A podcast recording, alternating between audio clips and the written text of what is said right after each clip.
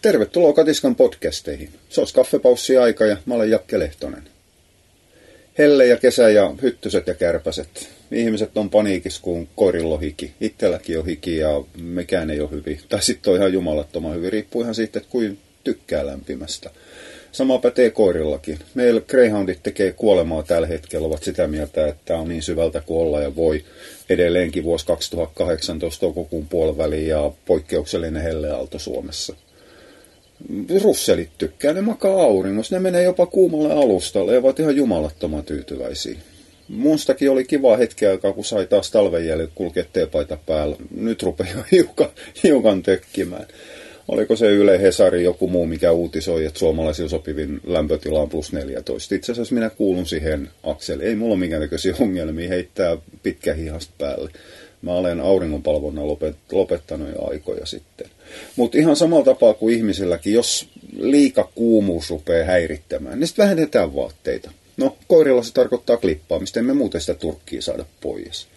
Tai ihminen menee uimaan, koirankin voi viedä uimaan. Tai se voi kastella, tai se voi laittaa jäähdytysmanttelin päälle. Eli esimerkiksi frotepyyhe, mikä on kasteltu, väännetty pintakuivaksi kylmässä vedessä tai pidetty pakastimessa hetken aikaa.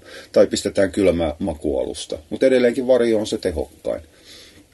Ei siinä sen suurempaa draamaa kannata tehdä. Helle on ongelmallinen silloin, kun koiran elämäntilanne, siis nyt puhutaan terveiskoirista, sydänvikaset ja niin poispäin on toinen juttu, ne on ihan samalla tapaa riskiryhmässä kuin ihmisetkin. Mutta mut, ei siinä sen kummallisempaa tarvitse tehdä. Riski on todellakin siinä, että, että, että kun ruvetaan tekemään poikkeuksellista, nyt mä sain taas punaisesta langasta kiinni. Tämä on ihan älytöntä. Pieni hyppy mainintaan siihen, että puhutaan terveiskoirista, niin sen jälkeen koko ajatus hajoaa niin joka tapauksessa, niin silloin, silloin kun ruvetaan urheilemaan, treenaamaan, juoksuttamaan hulluna, ja silloin ongelmaksi tulee lämpö. Koiran kropan lämpötila nousee, kun lihaksisto tekee töitä. Ja vaikka kuin sitten yritetään selittää, että se turkki suojaa koiraa lämmöllä, anteeksi mä nauran, mutta se on siis niin, niin älytön ajatus, että ei mitään määrä menkää itse lenkille karvaturkki päälle, niin keskustellaan sen jälkeen uudestaan paljonko se suojaa. Joka tapauksessa eristäähän se. Tässä tapauksessa se eristää, eristää lämmön poistumista pois kehosta. Ja silloin kun kehon lämpötila rupeaa olemaan ylipäätään lähellä ulkolämpötilaa, niin se lämmön häviäminen hidastuu. Totta ihmeessä kuumassa kuuma ruokakin jäähtyy, jäähtyy hitaammin, koska se lämpötila ero on niin pieni. Sen sijaan viedään kuuma soppalautainen miinus 20 asteen pakkasen, niin se on hetken kuluttua jäässä, koska se lämpötilaero on niin kova. Joten tärkein asia, mitä helteellä tehdään, niin ei ole juottaminen, ei ole mikään muukaan, vaan se, että otetaan rauhallisesti. Ei lähdetä pitkille lenkille keskellä päivää. Kiitos Suomen kelloaikojen niin, ja kellojen siirtämistä ja muiden, niin Suomessa on ainakin Helsingin tasolla mitattuna, koska sen aikahan me eletään, niin keskipäivä on tällä hetkellä siinä puoli kahden aikaa. Sen takia meillä on alku, alkuillasta, meinasin sanoa, mutta alkuiltapäivää, myöhäisiltapäivää, mitä tämä kuuluu, niin on se kuumin hetki. Ja silloin otetaan rauhallisesti, pidetään sijasta ei, ei, ei hosuta ja riehuta. Jos on pakko tehdä töitä, niin tehdään ne sitten aikaisin aamulla tai myöhään yöllä, tai sitten pidetään paussi. Ihan oikeasti. Ei Suomessa nämä päättömät helteet useimmiten montaa päivää kestä. Perhanaan naapuri pyörii traktoris kanssa. Ne on saanut muuten kohta peltotyöt valmiiksi, ne on ajoista enää vuonna. Vaikka pelättiinkin tuossa vielä kolme viikkoa sitten, että et, et kevät on puolitoista kuukautta myöhässä kuukauden vähimmän jälkeen, niin ei ole enää, nyt ollaan edellä nopeasti ne muuttuu. Kun, kun ei koiran kanssa ole pakko koko ajan hinkata. Joskus voi pitää paussinkin. Ei siinä sen ihmeellisempää ole. Edellisessä podcastissa hetkinen koira ylijuottaminen, kun sen otsikko oli listoilla heti, heti ennen tätä numerolla 92 muistaakseni.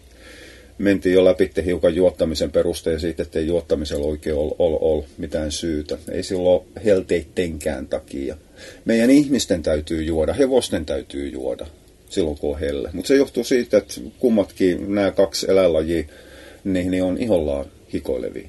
Eli nestettä hukataan kehosta ihan puhtaana, puhtaana vetenä. Ihan oikeasti on hikipuhdasta vettä, ei se mitään likassa tästä tavaraa. Se lähtee haisemaan sitten myöhemmässä vaiheessa vasta pestä. Mutta mut, tuossa kun mä laajensin hiukan heppojen tarhaa, että ne pääsee totuttautumaan vihreälle ennen kuin toi, toi, toi säilöheinän syöttäminen loppuu. Hiukan samanlaista ruokinnan muutoksen porrastamista kuin mitä koirilla kissollakin tehdään. Hevosius on hiukan oleellisempaa. En mä tiedä, onko se niilläkään ihan, ihan niin tärkeää kuin hevosomistajat sanoo, mutta se on toinen juttu. Niin totta ihmeessä mun piti mennä kummimpaa aikaa hakkaamaan sitten parikymmentä tolppaa. Mä olin täysin läpimärkä ja ihan hirvittävä jano. Eli meikäläinen hukkas sen nestemäärän siinä, kun mä tein töitä ja hikoilin. No okei, se natriumihukkahan on se, mikä käynnistää, käynnistää mun oisissa janon tunteen, minkä takia mä sitten litkisin litratolkulla kylmää, mikä ei ollut kauhean järkevää. Kylmä neste nimittäin tulee sitten vielä nopeammin ulos. Samaan aikaan jaloissa juoksi kaksi russelia, joiden mielestä oli aivan mahtavaa, hienoa. Me ollaan ulko- ja puuhallaan, kun on kuuma. Koska niiden lämmönsietokyky on ihan jumalattoman hyvä. Samaan aikaan kohta vissiin kymmenenvuotias Greyhound narttuu musta kulki perässä, riiputti päätään ja oli sitä mieltä, että mennään kaikki sisältä, ei ole enää kivaa, täällä on liian kuuma. Siis missään nimessähän se ei voinut lähteä yksinään sisälle. Meillä on ovet ulosasti auki tai mennään meidän ison tuija alle makamaan varjoon. Ei tietenkään, koska kaikki muut oli, oli, oli keskellä peltoa hikoilemassa. Mutta ne koirat, ei russelit eikä se greyhound, ei tarvitse mitään sen ihmeellisempää juomista – koska ei ne hikoile. Ne ei hukkaa sitä nestettä. Ne hukkaa sen nesteen lähetyksen kautta. Ja normikoira normilähetyksessä ei hukkaa niin paljon vesihöyrynä nestettä, että se lähtisi sitä kuivattamaan suunnattomasti.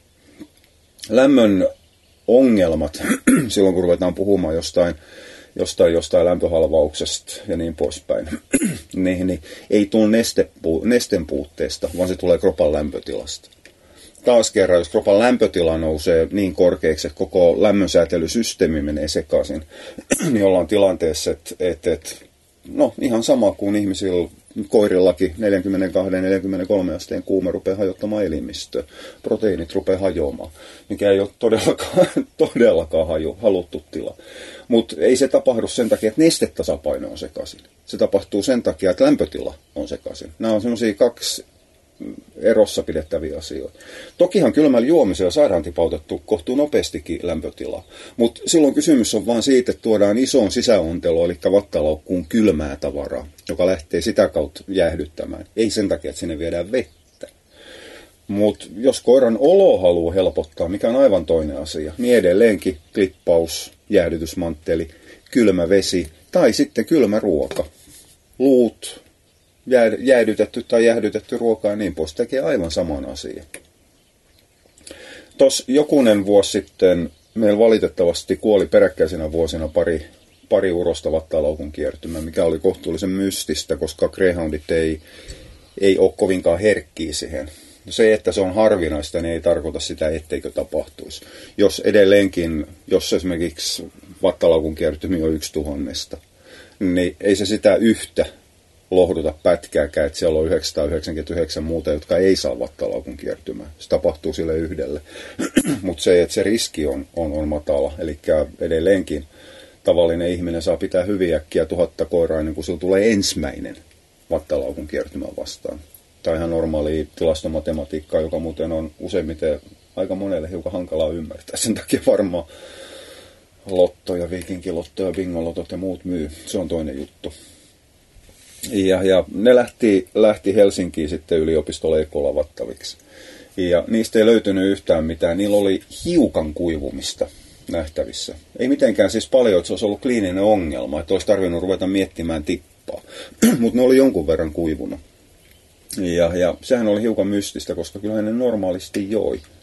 Ja samaan aikaan mulle selvisi, että siinä hel, helmi, helmikuun, olisikin helmikuun, heinäkuun alussa, jolloin Suomessa tyypillisesti alkaa kuumat, kuumat kaudet, kuumat aallot, niin, niin noit perusterveitä keski-ikäisiä tai nuoria uroksia rupeaa kuukahtamaan nimenomaan vattalaukun kiertymään. Sitä pohdittiin kohtuullisen paljonkin, että missä saattaisi johtua. Ja oikeastaan ainoa yhdistävä tekijä niillä oli kahdessa.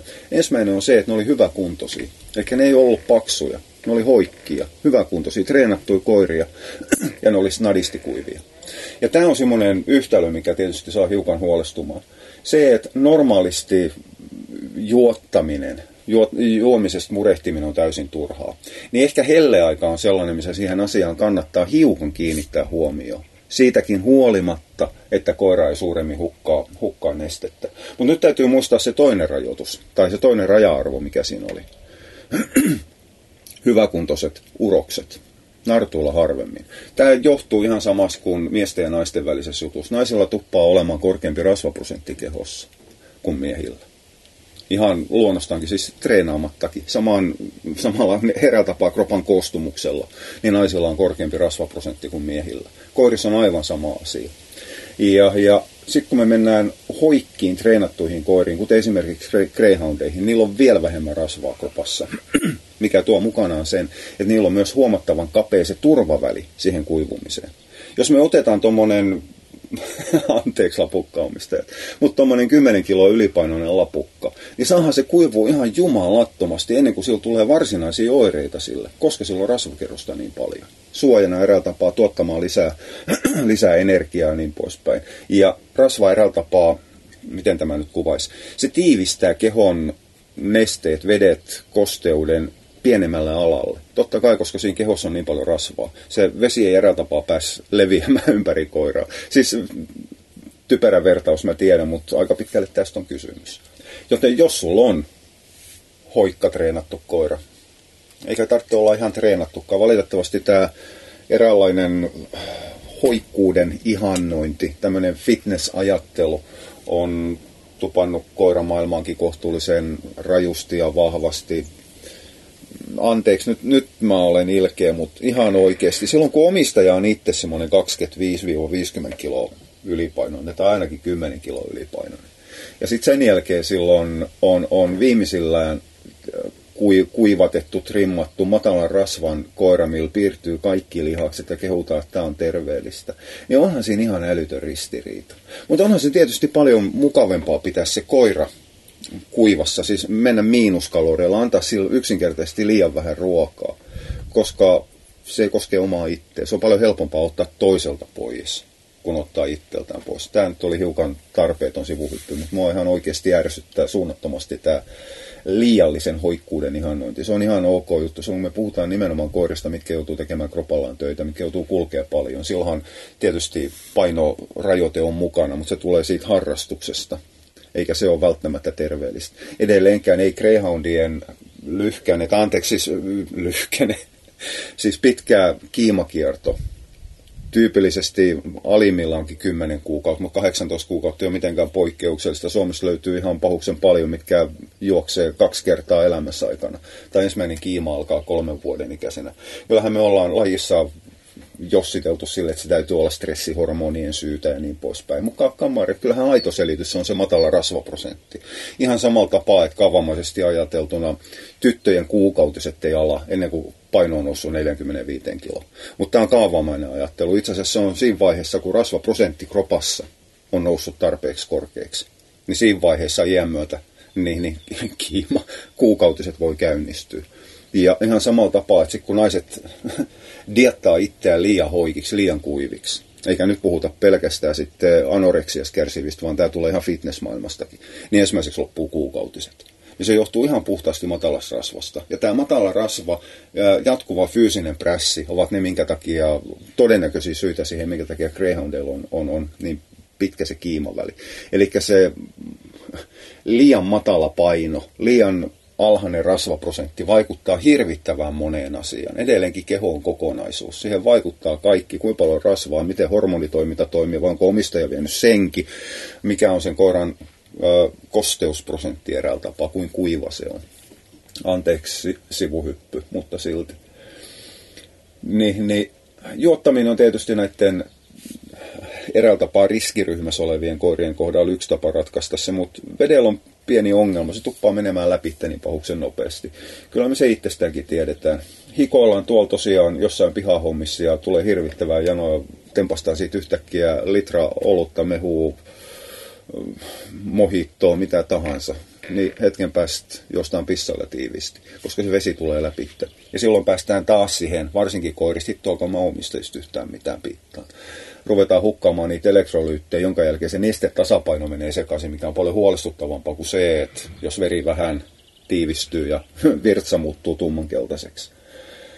Eli juomisessa on omat ongelmat. Se on silloin aina parempi saada sen este ruoan kautta, koska silloin se eräällä tapaa vapautuu siitä ruoassa se vesi hitaammin.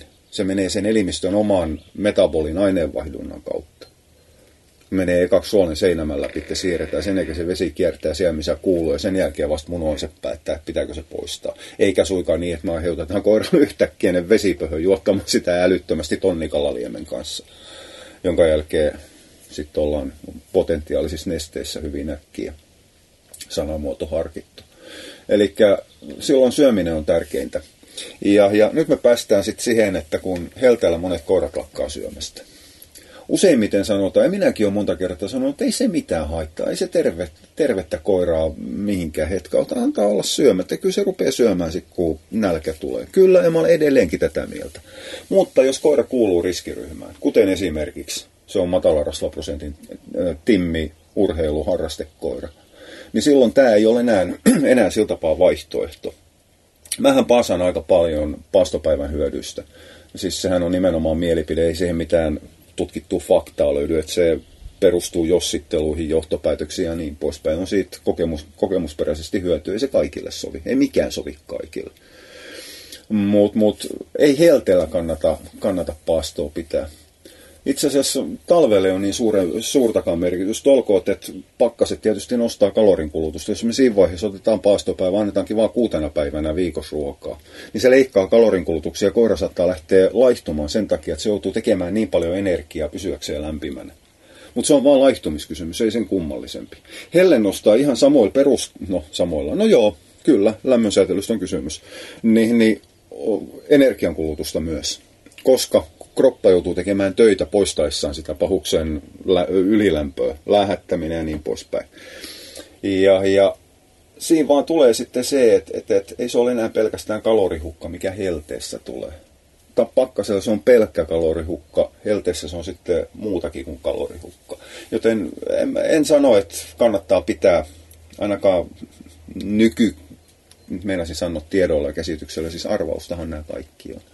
Mutta minä en suosittele tällä hetkellä missään nimessä paastopäiviä helle aikana yhdellekään koiraan, vaan päinvastoin. Lisätään vaikka hiukan sitä ruoan määrää. Jaetaan se sitten jopa niilläkin koirilla, mitkä syö kerran päivässä, niin jaetaan se kahteen se ruokinta. Ei se tarvitse nyt olla puolet ja puolet. Se voi olla esimerkiksi vain 20 pinnaa aamulla ja, ja, tai päivällä silloin kuumimpaa aikaa. Ja sitten 80 pinnaa sitten lopulla siinä vaiheessa, kun ilmat rupeaa hiukan viilenemään yön myötä, jos ei olla jossain pahuksen trooppisessa ilmastovaiheessa – ja, ja sillä päivän ruokinnalla on vaan se merkitys, että ensinnäkin saadaan se koira rauhoittumaan, kun sillä on hiukan ruokaa, ruokaa vattas. Ei välttämättä syö, syömisen jälkeen he, hötkyillä ja hetkuilla ihan niin paljon kuin pienessä nälässä. Ja sitten toinen on se, että jos se ruoka annetaan kylmänä, niin me jäähdytetään sitä koiraa samaan aikaan. Silloin on paljon mukavampi olla. Ja samaan aikaan me tuodaan hiukan vettä sen ruoan mukana sen koiran sisälle, jolloin se laihtuminen, laihtuminen, anteeksi, kuivuminen hiukan hidastuu. Ja ruokitaan se varsinainen ruoka sitten kun rupeaa olemaan viileet, eli myöhään illalla. No se on tough luck, jos tekee vuorotöitä tai ei jaksa valvoa. Elämä on valintoja täynnä. Mutta mikään ei ole niin tyhmää helteen aikaan, kun ruveta syöttämään sitä kahden aikaa iltapäivällä, kun on ihan jumalaton. Vaikka itse tykkää grillata, aurinko paistaa ja nahka käristyy ja samaan aikaan siankylki tai parsa tai mitä sitten tulella kuumentaakaan, niin, niin kypsyy siinä. Niin ei, ei se silti ole koiran kohdalla ihan järkevä vaihtoehto. Eli palatkaa siihen kuuluisaan maalaisjärkeen. Huolehtikaa, että ne koirat saa jostain nestettä. Huolehtikaa siitä, että niin nyt on edes jollain tapaa viileet. Ja vaikka energiaa täytyy säästää, ettei tämä globaali ilmastonmuutos, mikä todennäköisesti nämä omituisiksi muuttuneet vuoden tulotkin on, on, on aiheuttanut, niin, niin silti sähköä voi jopa käyttää silloin, kun se on mahdollista. Eli kyllähän sitä huushollin sisäilmaa voisi vähän niin kuin viilentää, jos rupeaa tulemaan ihan tolkuttoman kuuma. Kyllähän noita kylmäkoneita myydään. Ja sitten toinen on se, että älkää nyt Juman kautta välittömästi heittekö kaikki läpi auki, kun helle tulee. Päinvastoin ne aukastaa ovet ja ikkunat siinä vaiheessa, on pakko saada ilma kiertämään. Ja tuulettakaa kaikki sitten niitä öiseen aikaan, jolloin lämpötila tipahtaa. Se tekee koirienkin elämästä helpompaa. Mut, mut, syöttäkää vaikka ja juottakaa vaikka nestehukka sinänsä ei ole helteen takia se tai siis helle ei aiheuta varsinaista nestehukkaa. Se nestehukka tulee lähinnä siitä, jos helteellä ruvetaan lopettelemaan tuota syömispuolta. Ja jäähdyttäkää ne koirat tavalla tai toisella, niin kyllä se siitä. Ei näe koskaan kestä monta päivää. Onneksi tai valitettavasti, miten se ottaa. Mutta hei, kiitti kun jaksoit tähän asti. Palataan taas toista jonkun toisen aiheen parissa. Oja, moi moi!